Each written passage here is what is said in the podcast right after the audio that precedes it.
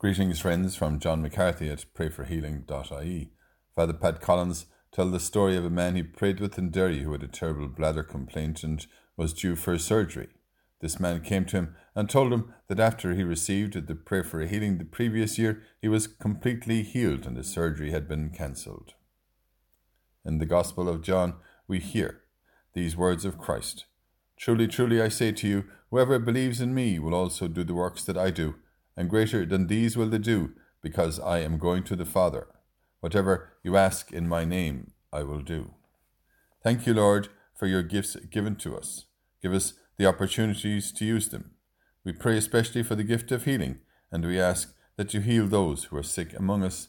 We pray Sister Faustina's prayer for healing. Jesus, may your pure and healthy blood circulate in my ailing organism, and may your pure and healthy body transform my weak body, and may a healthy and vigorous life throb within me, if it is truly your holy will, as we pray together and say for one another. Hail Mary, full of grace, the Lord is with thee.